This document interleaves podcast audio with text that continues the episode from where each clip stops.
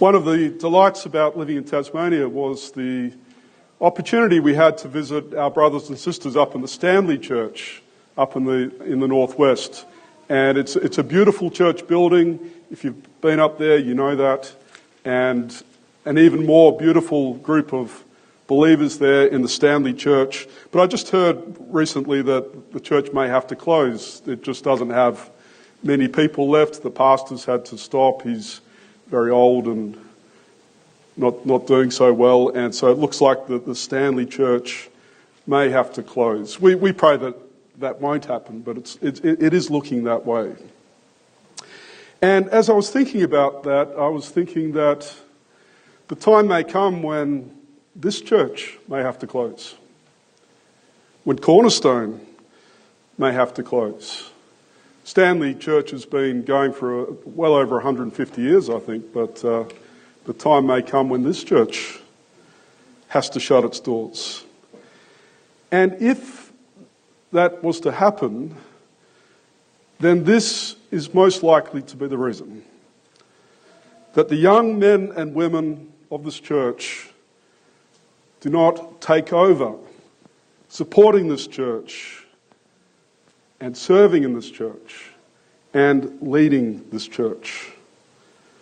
That's what's going to lead to the closure of this church and any church when the young men and women, the boys and girls sitting here this morning, don't step up into support and leadership. And you won't. You won't do that. You won't step up into leadership. You won't step up to support and to serve this church if you believe the devil's lies about this church and about Jesus' church in general. And this morning we're going to look at some of the devil's lies about your church. And this morning Jesus is going to show you the true nature of your church. And I pray that the truth, that Jesus' truth will expose and explode the lies that the devil tells about your church and that you will see that this is a church very much to support, a church that you will want to step up into leadership in, a church that you will want to love and serve in. And that you will begin, if you're not already, and I'm, I'm talking to everyone, but I do have my eye especially on our young men and women and our children. If you can understand what I'm saying, then this is for you that you will begin to support the church now, that you will be keen to, to step up into leadership as appropriate now, that you'll begin to love the church now. Come and see the church as God sees the church, because that's what we see here in Revelation 21. We see the church as our Lord Jesus sees the church. And so we're looking at verses 9 to 27 this morning. Let me pray.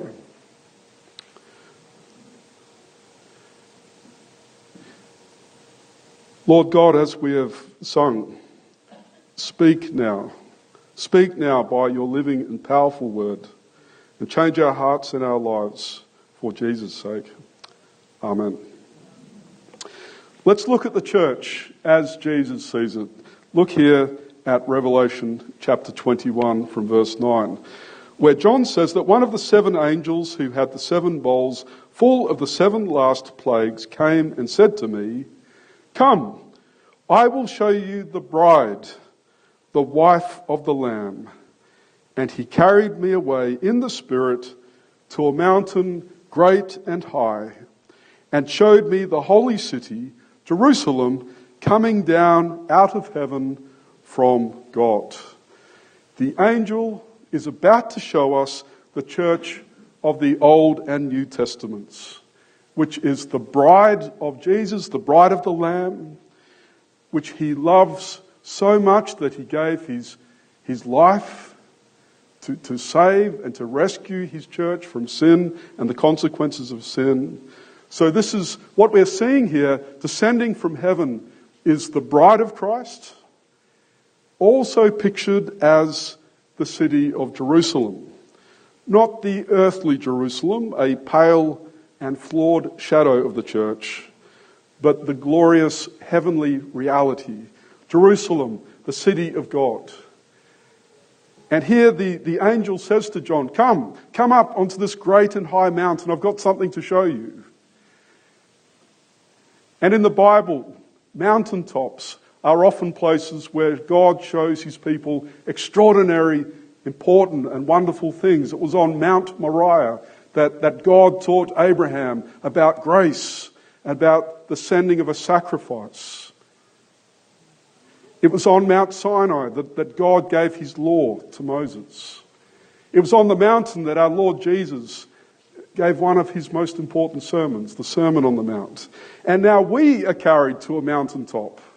We sitting here in the Spirit are carried to a mountaintop to see something vital, something important. It is the church, the bride of Christ, the city of Jerusalem. We are seeing the church as Jesus sees the church. And this vision shows us what the church will be, but what it already is in principle. It shows us what is here right now. Look there at verse 10. And he showed me the holy city, Jerusalem, coming down out of heaven from God, and it shone with the glory of God. And its brilliance was like that of a very precious jewel, like a jasper clear as crystal.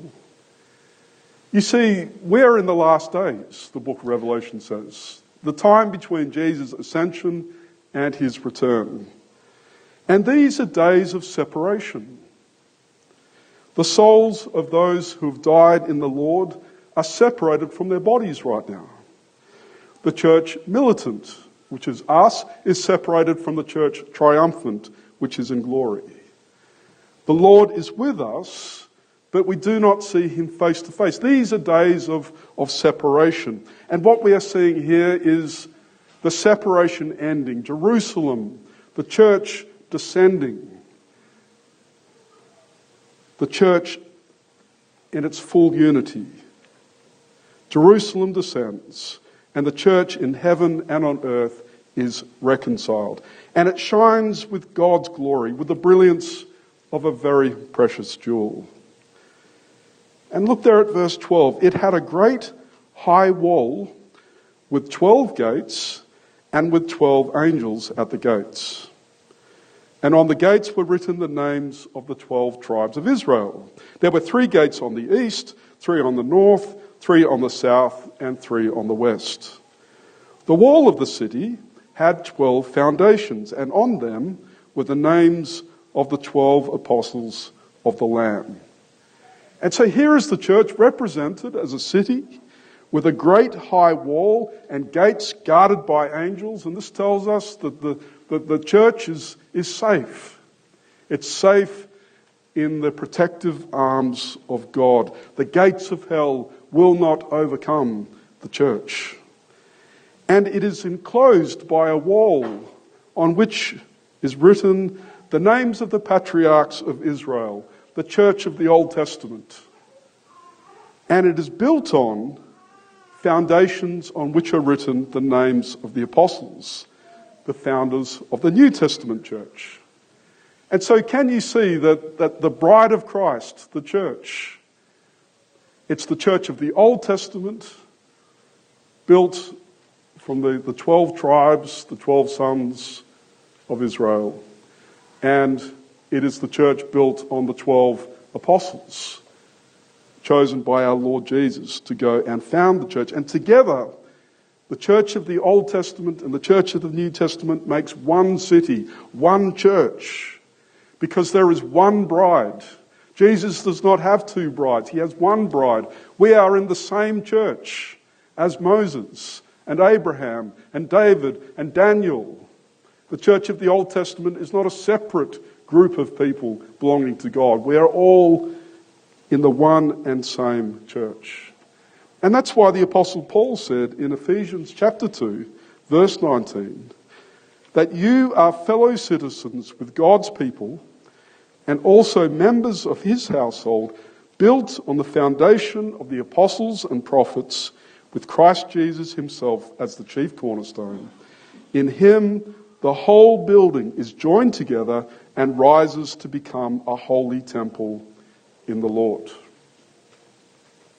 And let me say at this point that a church that is not built on the teaching of the prophets and the apostles is not a church at all. The church must be built on the teaching of God's word, on the words of his prophets, the words of the apostles sent by our Lord Jesus. And over the last 12 years, you have demanded that of me. You've demanded that, that I teach the Word of God, the Word of God's holy prophets and apostles. And you must demand that of your new minister, your new pastor. Most important thing as, is that it will be a man of the Word, who will continue to teach the words of God's prophets and apostles, because that is what makes a church. That's the foundation of the church. Without that, the church is no church at all. The angel who talked with me, look, look there at verse 15. The angel who talked with me had a measuring rod of gold to measure the city, its gates, and its walls. And the city was laid out like a square, as long as it was wide. And he measured the city with the rod and found it to be 12,000 stadia in length. And a stadia is about 190 metres. And as wide and high as it is long. So, what shape is the city? It's a cube. And the angel measured the wall using human measurement and it was 144 cubits thick. And the cubit is, is roughly the distance between a person's elbow and their, their fingertips. And it was uh, roughly 45 centimetres. And so, what we see here in this vision, this mountaintop vision of the holy city, of the church, of the bride of Christ, is that it is represented as a cube. Now, what why a cube? What's significant about the cube? Well, when we go back to the book of First Kings, we see that the temple that Solomon built had a holy place and then a most holy place, and in the most holy place was the ark of God. This was the throne room of God, separate, separated by that, that curtain from the holy place. And the shape of the most holy place was a cube a space that was as high as it was long and wide. And so this, this holy of holies, this, this cube within the temple, was where the holy presence of God was.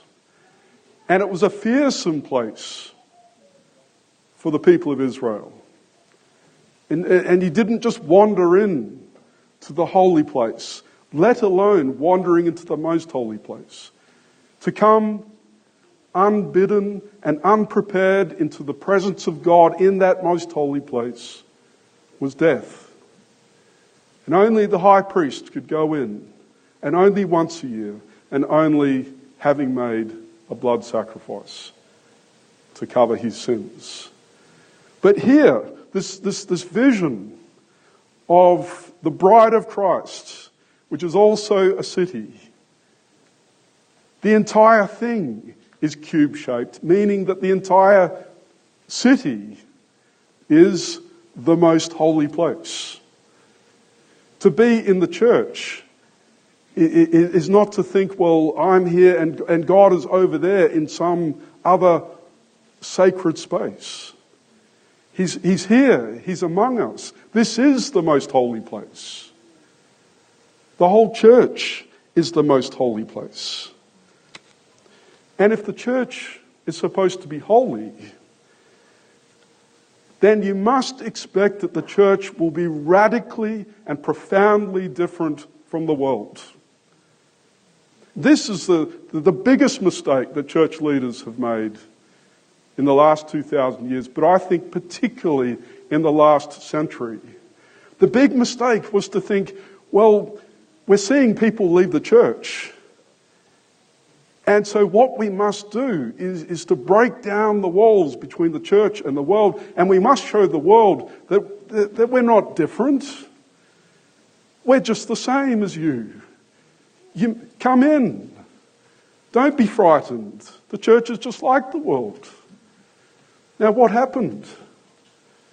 Did that lead to a great influx of people into the church? It led to precisely the opposite. It led to people walking out of the church. Why would I stay in a church if it's no different from the world? What's the point if it's no different?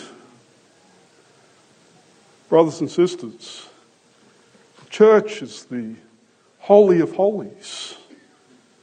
God is present here. It must be radically different. Our values are different from the world's. We believe the Word of God in, in, in a way that the world just does not. Jesus is our King, and He's not.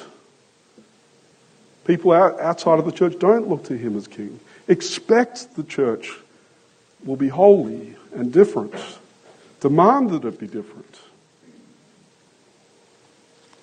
But not only is the church represented as a cube, it's represented as absolutely gigantic. Look at the, the, the, the size of it 12,000 stadia cubed. Now, if you were to put that in kilometres, that's 2,200 kilometres long, wide, and high. And to put that in perspective, into perspective, the city of the ancient city of Jerusalem was slightly less than one square kilometre. The ancient city of Rome was slightly larger than 18 square kilometres. The city that is represented here has is 4,840,000 square kilometres. What, what we're meant to picture in our mind is, is something absolutely gigantic, bigger than any city that the earth has ever seen and that you can even think of.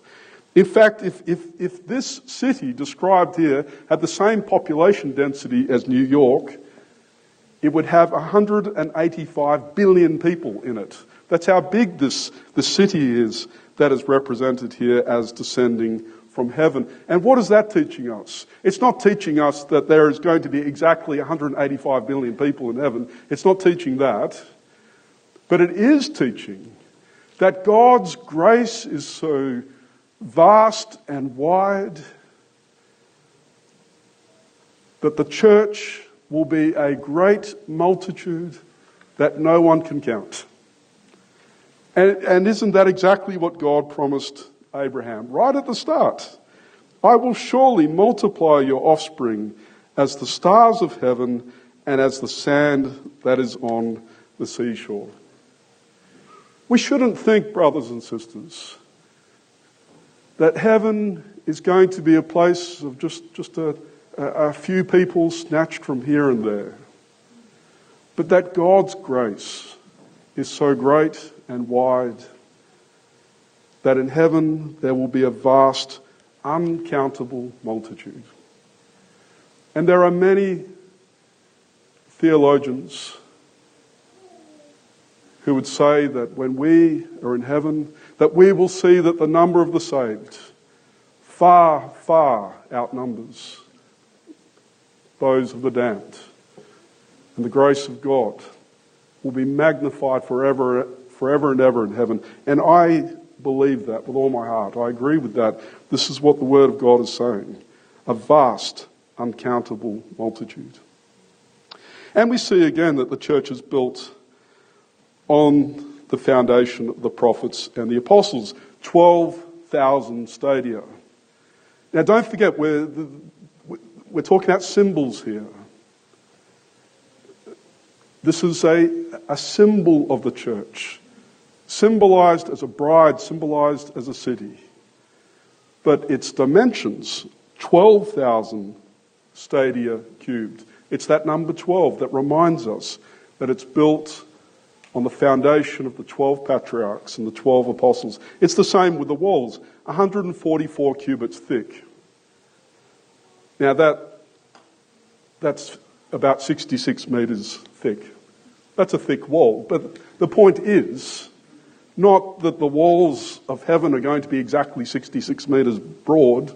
The point is that they are 12 times 12 cubits, meaning that if we, if we think about the 12 patriarchs of Israel, that each of them, as it were, has become a nation in themselves. 12 times 12.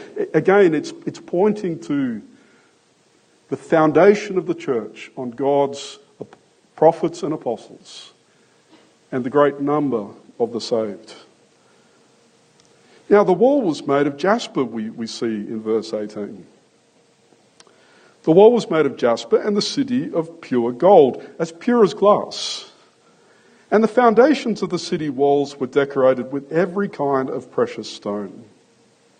The first foundation was jasper, the second sapphire, the third agate, the fourth emerald, the fifth onyx, the sixth ruby, the seventh chrysolite, the eighth beryl, the ninth topaz, the tenth turquoise, the eleventh jacinth, and the twelfth amethyst. The twelve gates were twelve pearls, each gate made of a single pearl.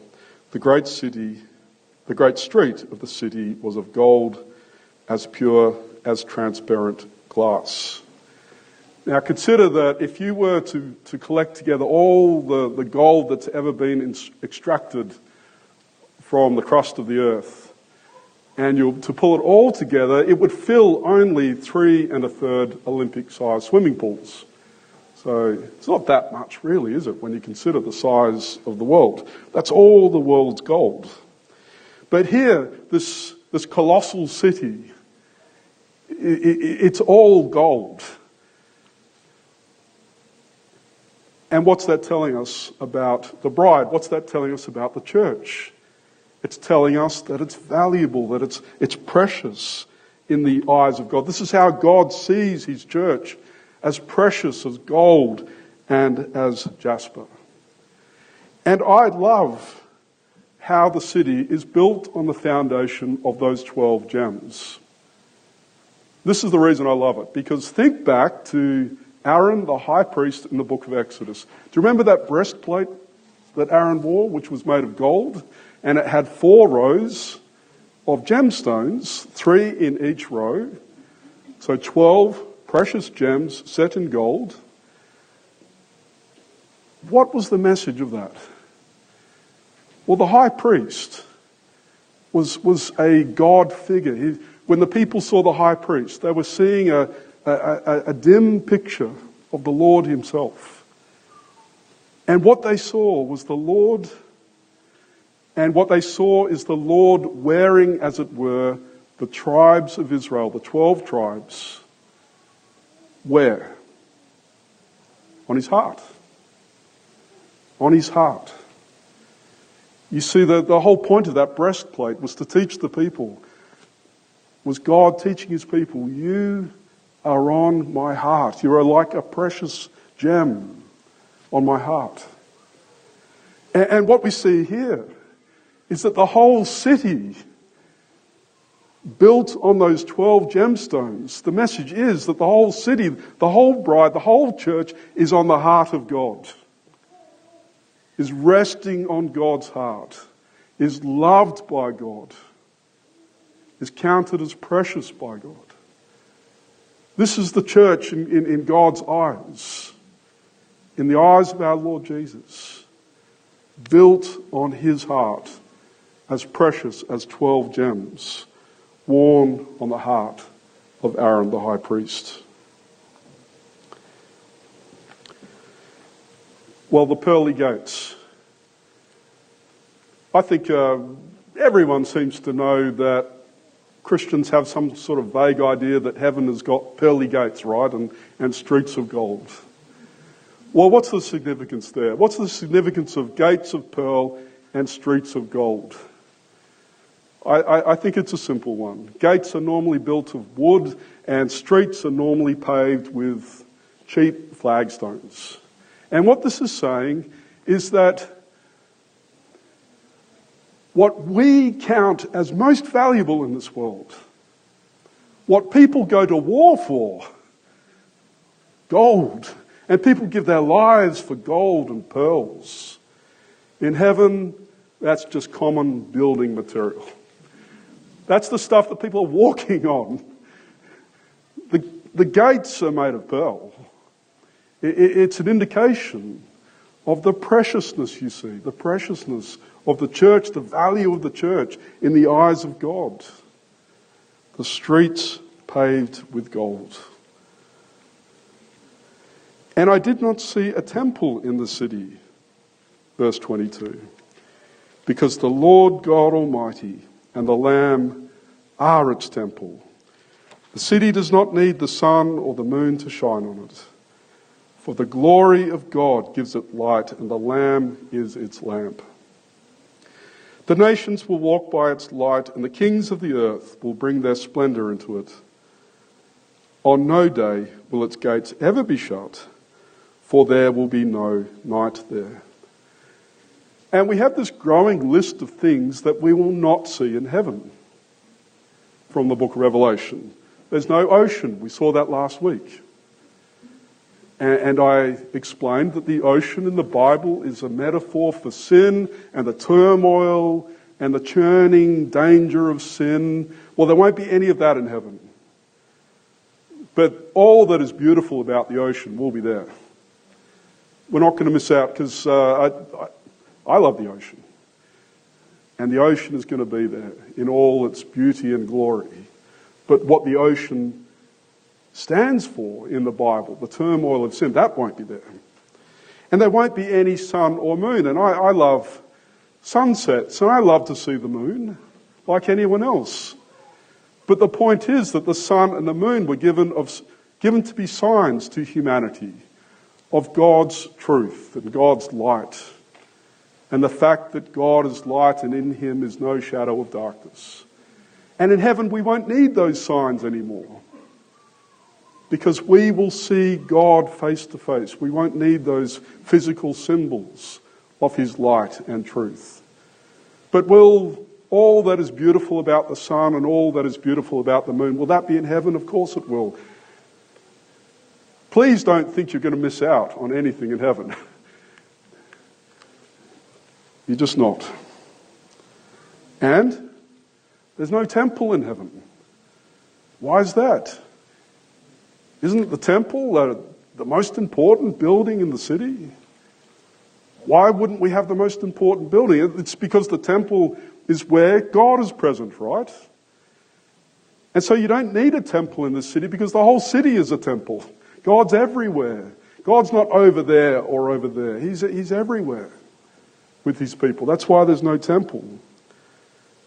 There's no night because in the Bible, the night so often symbolizes obscurity and lies and the work of the devil.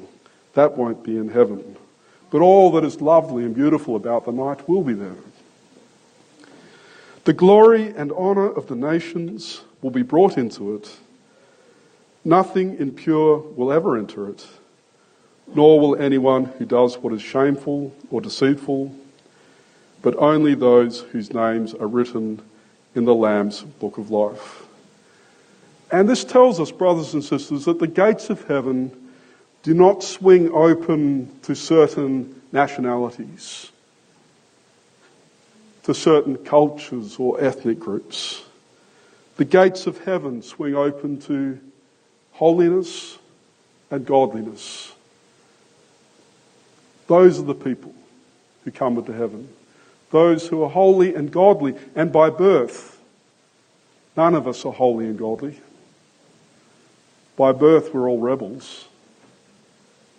It's only the grace of God, the blood of Christ, which washes away our sins, that makes us holy in God's sight, citizens who can enter freely in to heaven, the city of God to become a bride of Christ.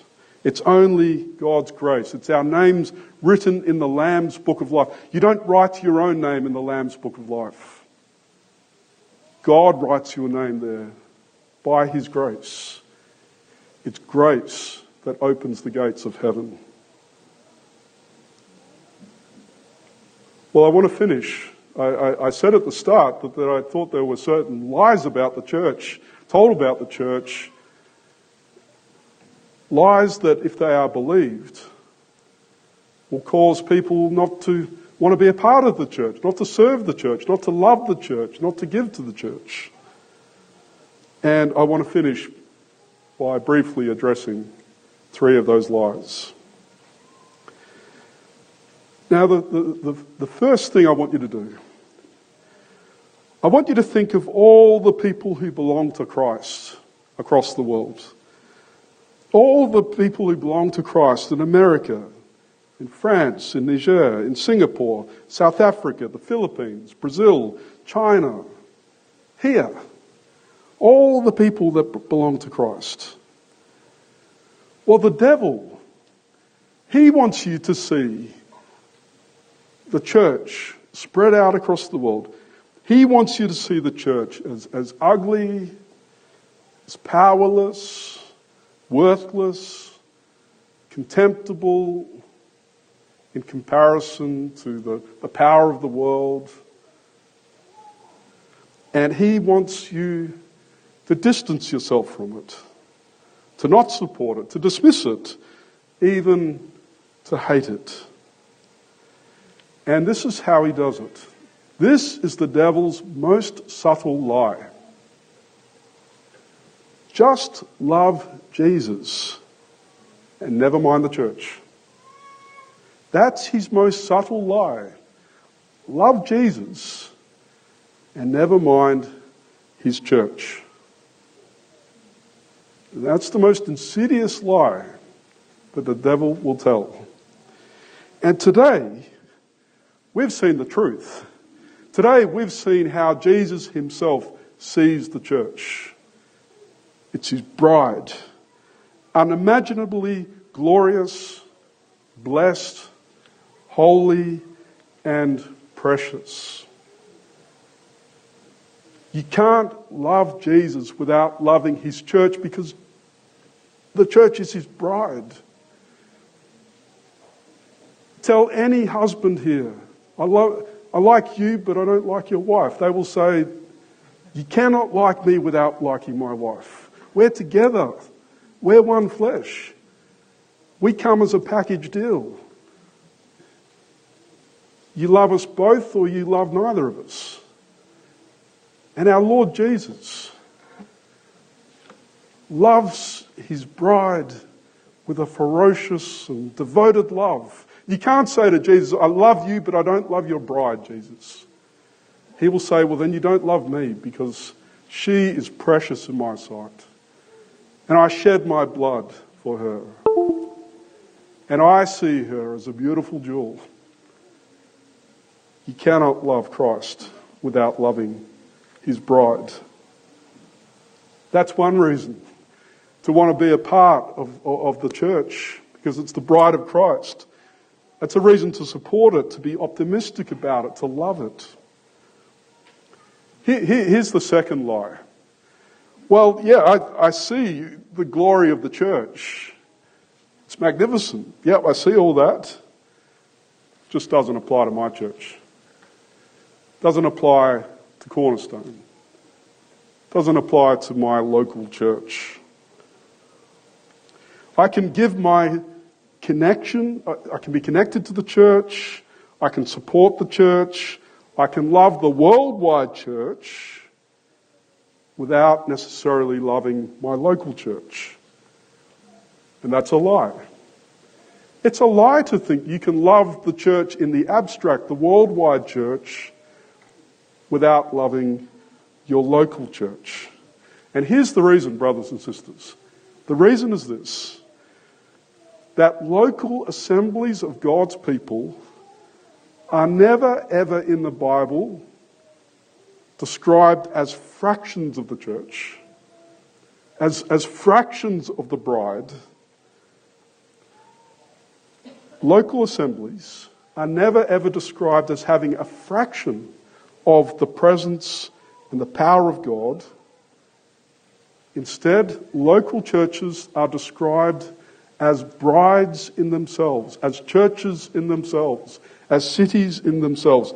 That's why in the book of Revelation, Jesus does not write to the part of the church that is in Ephesus and the other part of the church that's in Smyrna and the other part, no, he writes to the church in Ephesus. Ephesian Christians, you are the church. You are a city. You are my bride. You are precious. The presence of God is fully present among you. Local churches are brides and cities and temples within themselves. Look around you. This is the bride of Christ here. This is the city of God here. God is not partially present, He's fully present here. This is not, this is not a fraction of bride's Christ, Christ's bride here, it is His bride. This church is a church that Jesus has made precious, a church that He loves. And that's another reason to want to be connected to it, to support it, to be optimistic about it, to love it. One more lie. Well, I can be part of a church, but that doesn't mean I have to get along all that often. And it doesn't mean I have to serve within it and support it. Well, church membership, brothers and sisters, is not a label. You can tell a church member not by their membership certificate but because they participate. They're here. You're here. They give. They serve. And that is what has made Cornerstone such a privilege to serve in for so many years. That is what has made this church, by the grace of God, a strong church. People participate. So many in this church give sacrificially of their time, their money, their gifts, and their energy. You're not just members in name, but you're members in active service. And that is what has been such a blessing to one another, and that is why you've blessed the community. Because you've served. And so I want to finish by encouraging our children here today and our young adults especially. And I want to challenge you. I want to challenge you. If you don't step up now to support, to serve, this is not mum and dad's church. It's your church. Cornerstone is your church. It's Christ's bride. It's his city. The presence of God is here. Jesus loves it. It is a precious jewel in his sight. Take hold of that for yourself. Young adults in particular. It's not mum and dad's church, it's your church. And so begin to support it now. And, and I'm so proud of you because I see so many of you already doing that. And you're serving, and you're loving one another, and you're participating, and you're encouraging each other Keep on doing that. Go on with that. You are, in, in, in God's plan, the future of this church. And this church is His bride, His city. Learn to love it as He loves it, to give to it as He has given His lifeblood, and to serve it as our Lord Jesus delights to serve us. Amen.